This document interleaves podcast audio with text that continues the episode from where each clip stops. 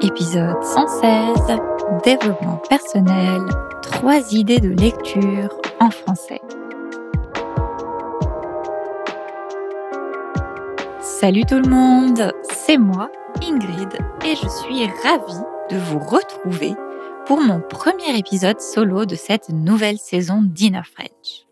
Oui, je dis que c'est une nouvelle saison, même si c'est pas vraiment officiel, parce qu'on a fait une longue pause pour l'été et qu'on revient avec des nouvelles idées et plein de motivation. Pendant mes vacances, j'ai eu plein d'idées de sujets pour le podcast.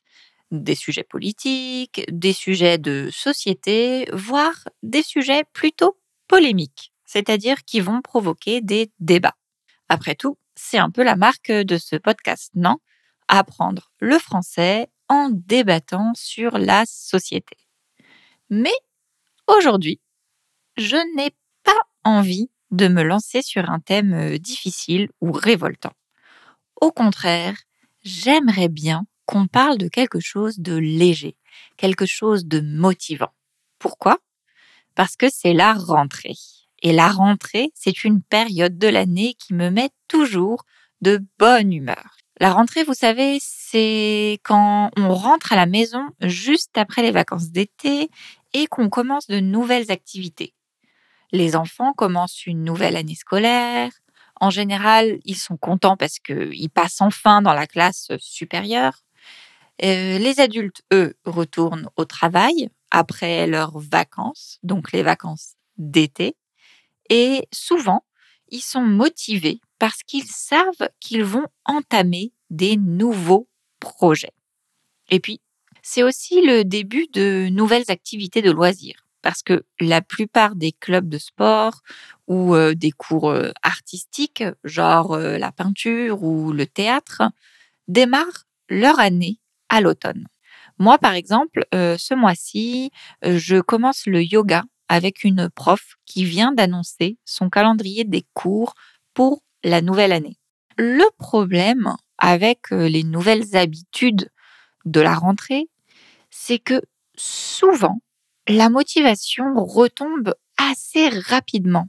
Beaucoup de personnes abandonnent leurs nouvelles activités au bout de quelques mois, voire au bout de seulement quelques semaines.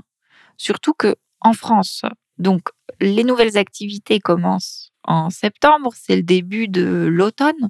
Et puis après, il fait de plus en plus froid. Et souvent, ben, en hiver, on a déjà abandonné. On préfère rester chez soi à ne rien faire.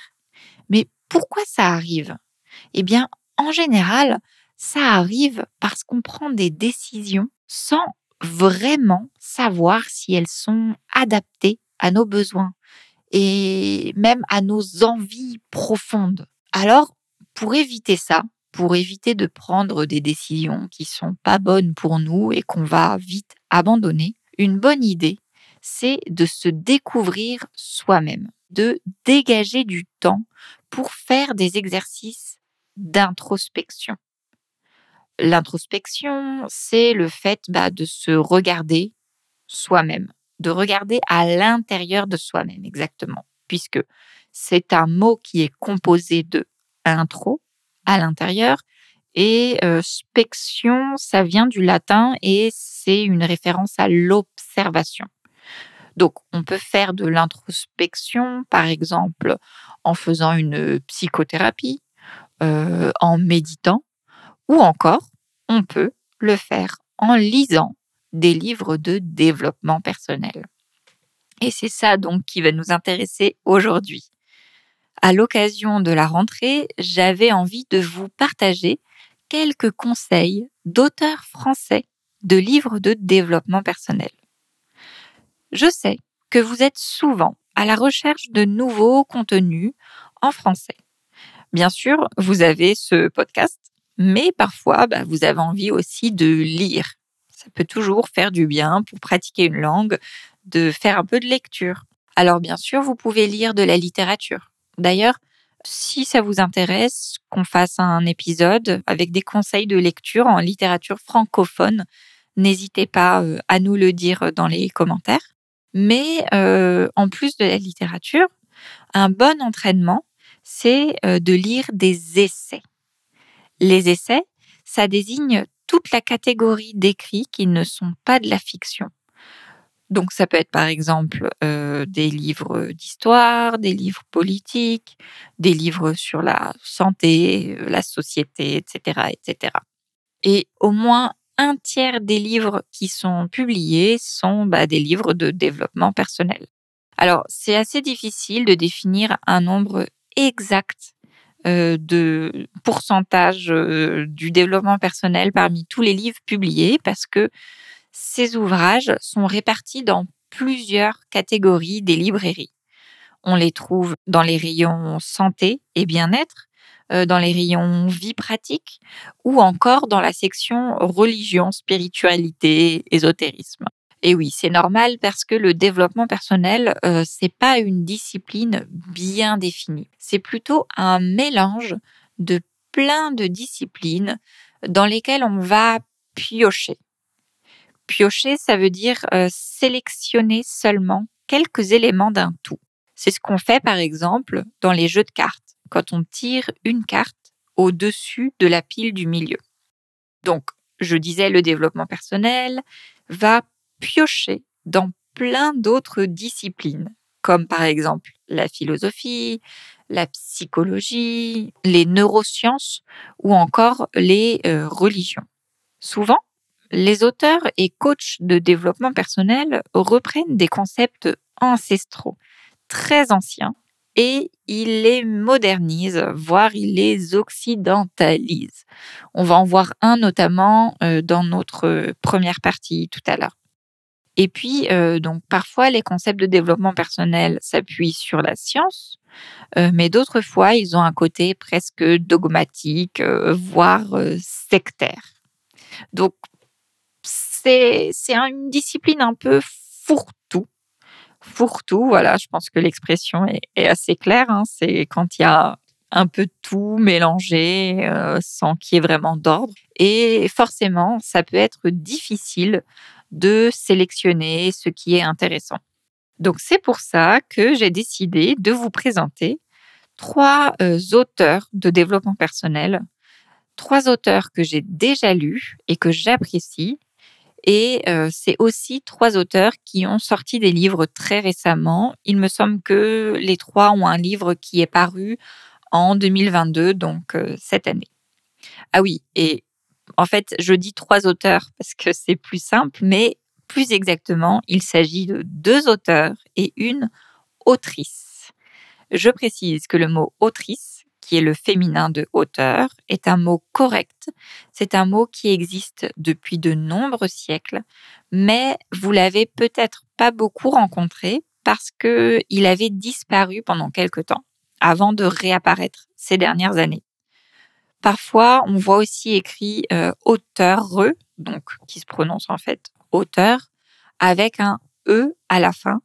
Ça, c'est une façon de féminiser ce métier qui est un peu plus récente les, les deux mots sont corrects, autrice ou auteur avec un E. Bref, ça c'était juste une petite parenthèse, mais sinon, je pense que j'ai tout dit pour l'introduction. Alors, on passe au cœur du podcast. C'est parti.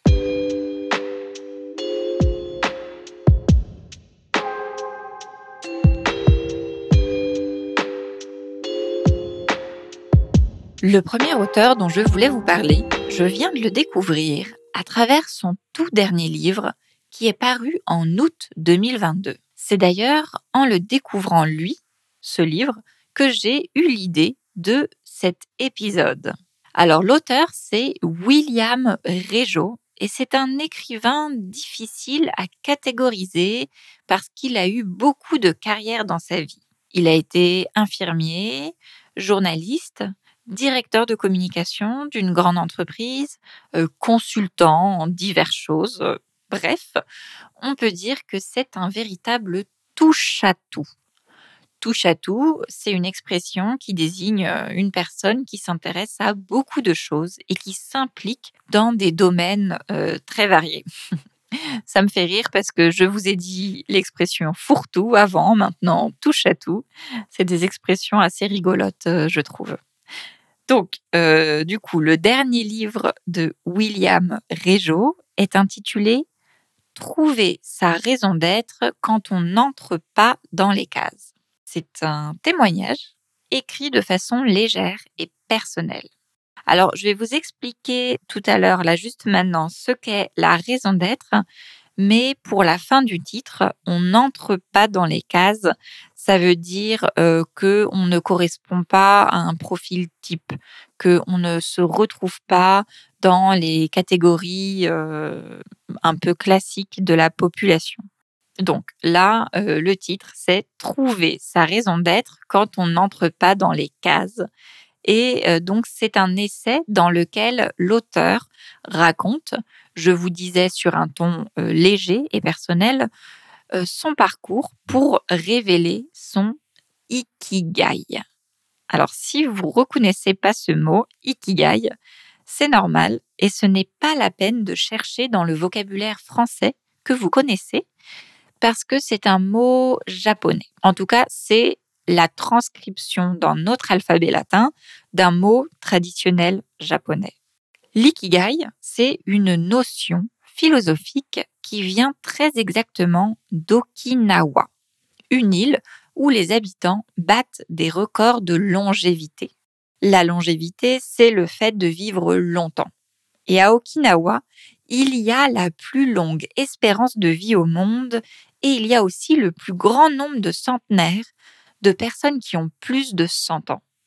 Alors, petite parenthèse prononciation, parce que je viens de m'entendre dire le mot centenaire, et je pense que c'est une bonne occasion pour vous expliquer pourquoi certains d'entre vous ont parfois du mal à me comprendre. En fait, dans ces podcasts, j'essaye toujours de ne pas parler trop vite, mais j'essaye quand même de prononcer les mots normalement. Bah oui, parce que l'objectif, c'est de vous habituer à la manière dont on parle, dont les Français parlent au quotidien. Et en fait, moi, je viens de Paris, de région parisienne. Et naturellement, dans cette région, quand il y a un son T et un son ne qui se suivent, on a tendance un peu à manger le T. Donc, par exemple, on va dire centenaire pour dire centenaire, euh, maintenant pour dire maintenant. Pareil, euh, quand je dis le mot contenu, je dois faire un effort parce que sinon je dis contenu et on ne comprend pas du tout ce que je veux dire. Donc voilà, c'est juste euh, mon accent. J'essaye de faire un effort, mais pas non plus un trop gros effort pour que ça reste naturel. Bref, fermez la parenthèse. Je vous disais que à Okinawa, les gens vivent très longtemps. Et un des secrets de leur longévité, en plus d'avoir une alimentation très saine, c'est de vivre selon leur ikigai, un concept qui n'a pas vraiment de traduction exacte, mais qu'on peut approximativement traduire par l'expression française raison d'être. Donc, raison d'être, c'est une expression qu'on utilise en général pour définir la mission d'une entreprise. Ce pourquoi elle a été créée et quel est son objectif ultime. Quand on monte une boîte, quand on crée une entreprise, il est essentiel de définir sa raison d'être. Parce que ça permet d'être sûr que les patrons, les employés, les investisseurs et les clients comprennent tous quels sont les objectifs et ce vers quoi toutes les actions de l'entreprise doivent aller. Donc, l'ikigai, ce serait la même chose, mais pour un humain. Une phrase ou plusieurs phrases qui définissent ses objectifs et ce vers quoi toutes ces actions doivent aller. Pour ceux qui préfèrent une métaphore un peu plus artistique, on pourrait aussi dire que c'est un genre de fil conducteur de la vie un fil conducteur ou fil rouge, c'est une expression utilisée dans l'écriture de fiction, que ce soit au cinéma, au théâtre ou en littérature. Ça désigne une ligne directrice, un objectif qu'il faut toujours avoir en tête pendant la création. Par exemple, quand on écrit un roman, On peut improviser, on peut inventer des choses au fur et à mesure de l'écriture, mais il faut toujours avoir en tête le message qu'on veut faire passer. Eh bien, la raison d'être d'une personne, c'est une ligne directrice de la vie qui permet de sélectionner ce qu'on laisse entrer dans sa vie ou pas, si on veut être heureux et en accord avec soi-même. C'est une ligne directrice qui s'applique dans tous les domaines de la vie, professionnel, personnel, loisirs, associatifs, etc., etc.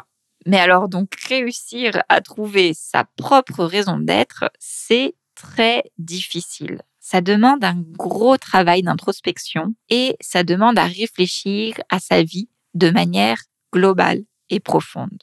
Et c'est donc ce qu'a fait l'auteur William Régeau dans son livre Trouver sa raison d'être quand on n'entre pas dans les cases. Et pour faire ça, il a répondu à un questionnaire. Un questionnaire qui est composé de 30 questions et qui a été réalisé par un de ses amis qui s'appelle Martin Serralta. Donc, dans le livre, euh, William Régeau répond à une question par chapitre. Ça fait 30 chapitres au total qui sont intitulés euh, du nom de la question. Par exemple, quel est le projet dont je suis le plus fier? Qu'est-ce qui me donne de l'énergie? Ou encore, quelles sont mes trois convictions les plus importantes dans la vie? Vous voyez, c'est des questions euh, un peu euh, voilà, philosophiques et importantes sur la vie.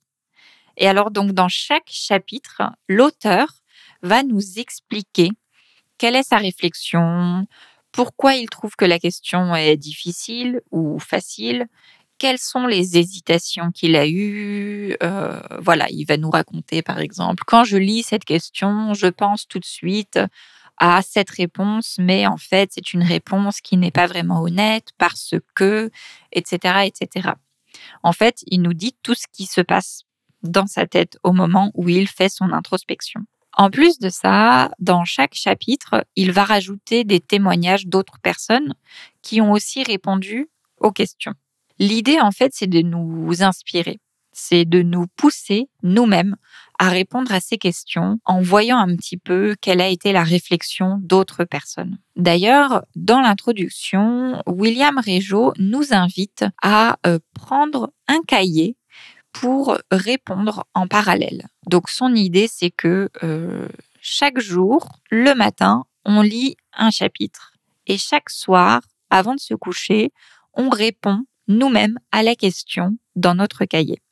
Donc voilà, je trouve que c'est assez intéressant parce que euh, le concept de Ikigai, c'est un concept qui est assez à la mode dans le monde du développement personnel, mais qui est plutôt difficile à comprendre. D'ailleurs, au départ, je voulais vous faire un épisode seulement sur l'Ikigai, mais euh, c'était très très difficile à expliquer simplement. Donc euh, voilà, j'ai trouvé que j'allais sûrement vous perdre. Donc je vous conseille, si ça vous intéresse, de plutôt utiliser ce livre et euh, de répondre euh, en français, euh, pourquoi pas dans votre cahier à côté. Ça peut être aussi un bon exercice pour pratiquer l'écriture dans une autre langue.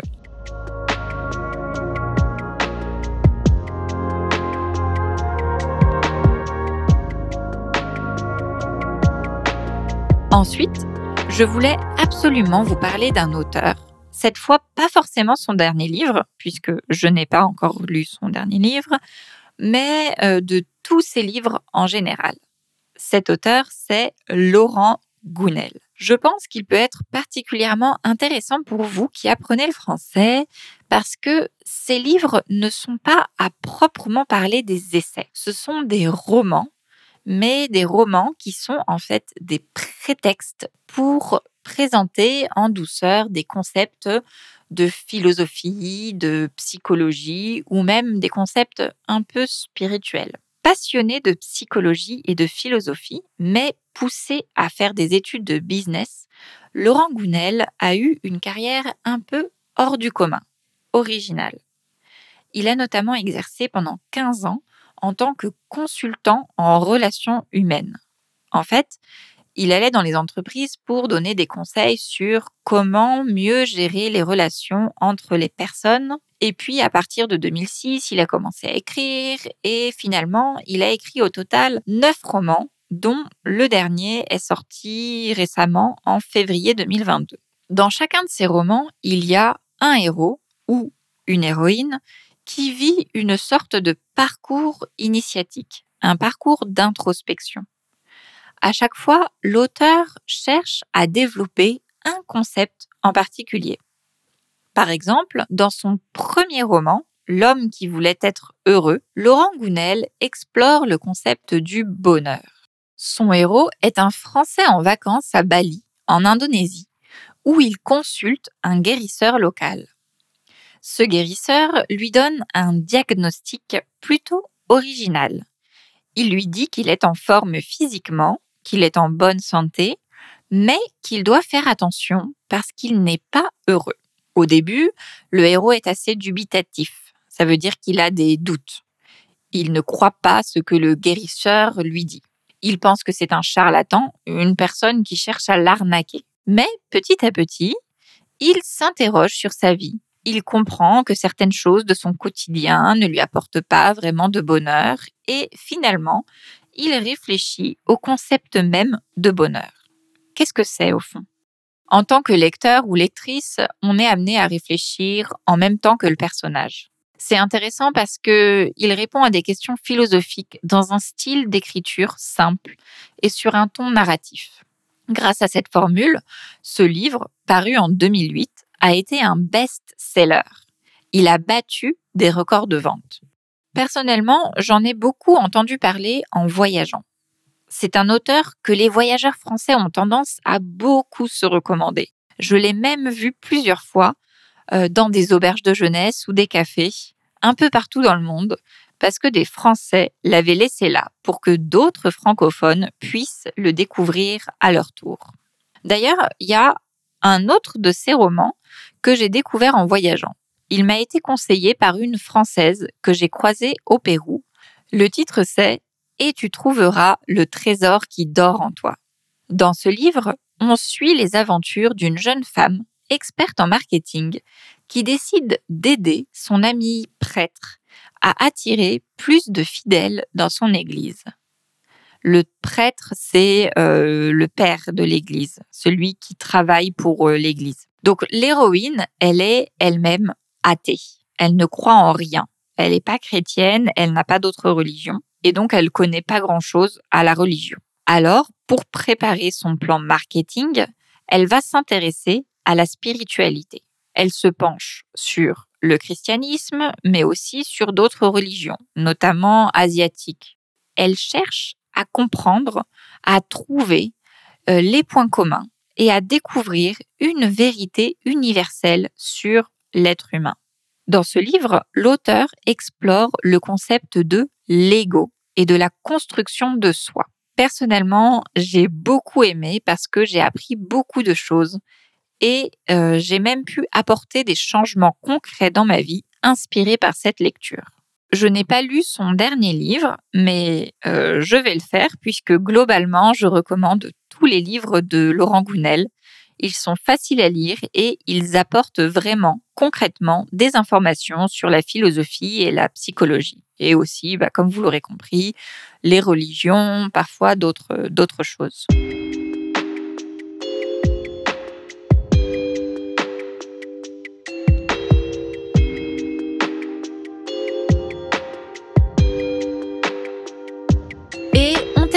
Avec une autrice qui euh, écrit dans un style totalement différent. C'est Florence Servan-Schreiber. Elle a étudié la psychologie positive aux États-Unis et c'est une des premières à avoir popularisé cette discipline en France à partir des années 2010. Son premier best-seller est intitulé Trois kiffs par jour et son dernier livre paru en 2020, puis réédité en août 2022, est intitulé Écrire pour s'épanouir et kiffer. En fait, presque tous ces ouvrages tournent autour d'un thème, le kiff. Donc, kiff, c'est un mot très courant qui désigne quelque chose qui apporte du plaisir. Par exemple, manger une glace en pleine canicule, c'est un véritable kiff. Et le verbe dérivé, donc kiffer, ça veut dire bien aimer ce mot, quand j'étais jeune, c'est-à-dire quand j'étais au collège, que j'étais ado, on l'utilisait euh, beaucoup, beaucoup. Aujourd'hui, moi, je l'utilise encore, mais euh, voilà, je sais pas si c'est encore très courant. Je pense que les jeunes ne l'utilisent plus. mais en tout cas, euh, voilà, on le trouve dans ce livre, donc c'est la preuve qu'il est encore parfois utilisé. Bref, revenons à nos livres. Florence Servan-Schreiber n'écrit pas du tout sous la forme de la fiction. Au contraire, ses ouvrages mêlent explications sur des concepts de psychologie positive, tests et exercices. On y trouve à la fois beaucoup de références sur des études en sciences sociales, et aussi des espaces dans lesquels on peut directement euh, prendre des notes, répondre à des questions d'introspection. Donc c'est à la fois très théorique et en même temps euh, un cahier d'exercices pratiques directement. Ça permet d'en apprendre plus sur la psychologie positive tout en se prenant directement soi-même comme cobaye. Ah oui, un cobaye, c'est un petit rongeur utilisé pour les tests en laboratoire. Quand on dit qu'on prend quelqu'un pour un cobaye, ça veut dire qu'on fait des tests sur cette personne. Bien sûr, le plus souvent, c'est utilisé de manière figurée. Donc, l'exercice principal dans le livre Trois kiffs par jour, celui qui donne son titre au livre, c'est de noter en fin de journée trois moments, trois situations, sensations, pensées ou instants qui ont été agréables. Ça, c'est un exercice qui permet de pratiquer ce qui s'appelle la gratitude. Gratitude, si vous vous intéressez au développement personnel ou même à la psychologie, euh, vous en avez sûrement déjà entendu parler. C'est le fait de dire merci. C'est le fait de activement euh, se pencher sur ce qui est positif dans sa vie. Ça permet d'entraîner son cerveau pour voir les choses de façon plus positive. Donc ça, c'est l'exercice principal euh, du premier best-seller de Florence Servan-Schreiber. Mais à l'intérieur du livre, il y a beaucoup d'autres exercices et à chaque fois avec une explication euh, théorique euh, pour nous bah, qu'on comprenne pourquoi c'est pertinent. Et dans son dernier livre, Écrire pour s'épanouir et kiffer, c'est le même principe, hein, toujours. Il y a de la théorie sur la psychologie positive avec euh, des études en sciences sociales, des explications et des exercices pratiques.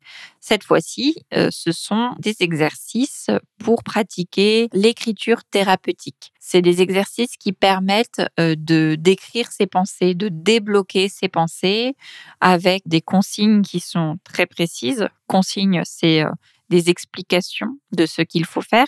Par exemple, ça peut être raconter une rencontre qu'on a faite, écrire une lettre à son soi du passé, rédiger un texte sur quelque chose qui nous révolte, etc., etc. Donc, l'autrice, dans ce livre, a choisi des exercices qui sont pertinents pour pouvoir débloquer ses pensées, euh, comprendre mieux sa psychologie et euh, finalement s'épanouir.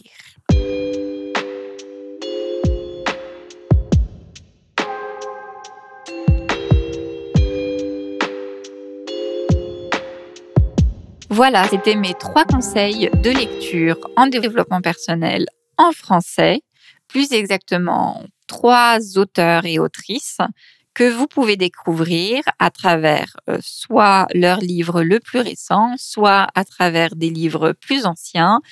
Euh, n'hésitez pas à me dire en commentaire si vous connaissez ou si vous avez acheté un de ces livres ou emprunté à la bibliothèque un de ces livres après avoir écouté l'épisode et ce que vous en avez pensé. Je vous retrouve dans deux semaines pour une conversation avec Hugo sur le sommeil, il me semble. Oui, on va vous parler de euh, comment on dormait avant. Voilà. Je vous souhaite une bonne journée et à très bientôt. Ciao ciao